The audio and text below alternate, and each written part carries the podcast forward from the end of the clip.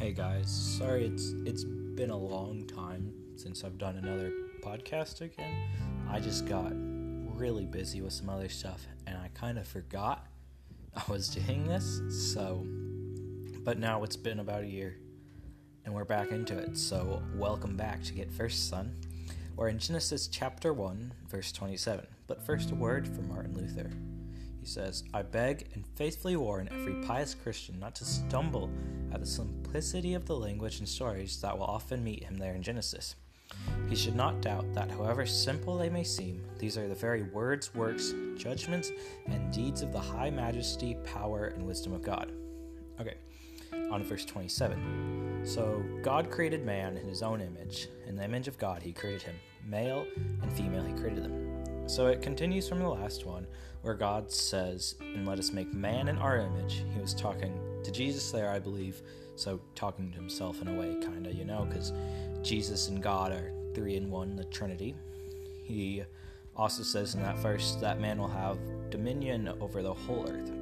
Now, he actually makes man in his own image. Imagine that, that you are made in God's image and in Jesus' image, and God and Jesus are perfect. So, what are you? You were perfect. You were made in God's image. You were made perfect till the sin and fall. We'll get to that later. It's also kind of interesting that it says in the image of God he created them, not in God and Jesus' image t- to me, saying here that Jesus is God, but also his own separate man slash God. Like, you follow me? Like, he says, in our image you know? Then it says that he made them male and female. Now, it says he made them male and female. He made two people, Adam and Eve, not male slash female. Now, and today there's like, it's easy to just wake up one day and decide to identify and say you're trans or all that, but that's like saying that God made a mistake putting you as he put you. Like, he put a female's mind in a male's body. Like, he made you how He made you on purpose. You're either male or a female when He made you.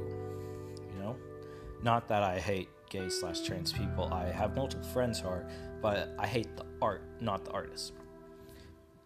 Thanks for listening to me. This has been Get First Son, and a quote for you is by someone, I don't know who it is, but it's the same one as last one. Augustine thought that true freedom is not a choice or lack of constraint but being what you are meant to be.